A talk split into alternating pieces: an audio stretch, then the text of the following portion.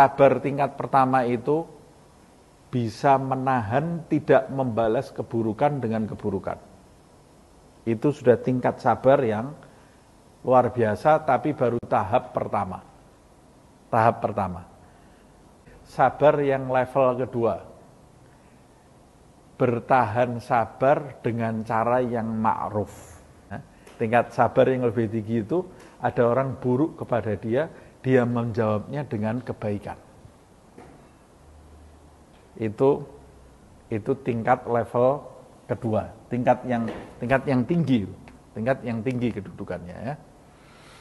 Nah, eh, dan keburukan itu sebetulnya bisa lumer dengan akhlak. Hmm, akhlak yang tidak baik itu bisa cepat lumer dengan akhlak yang baik pada umumnya ya, pada umumnya.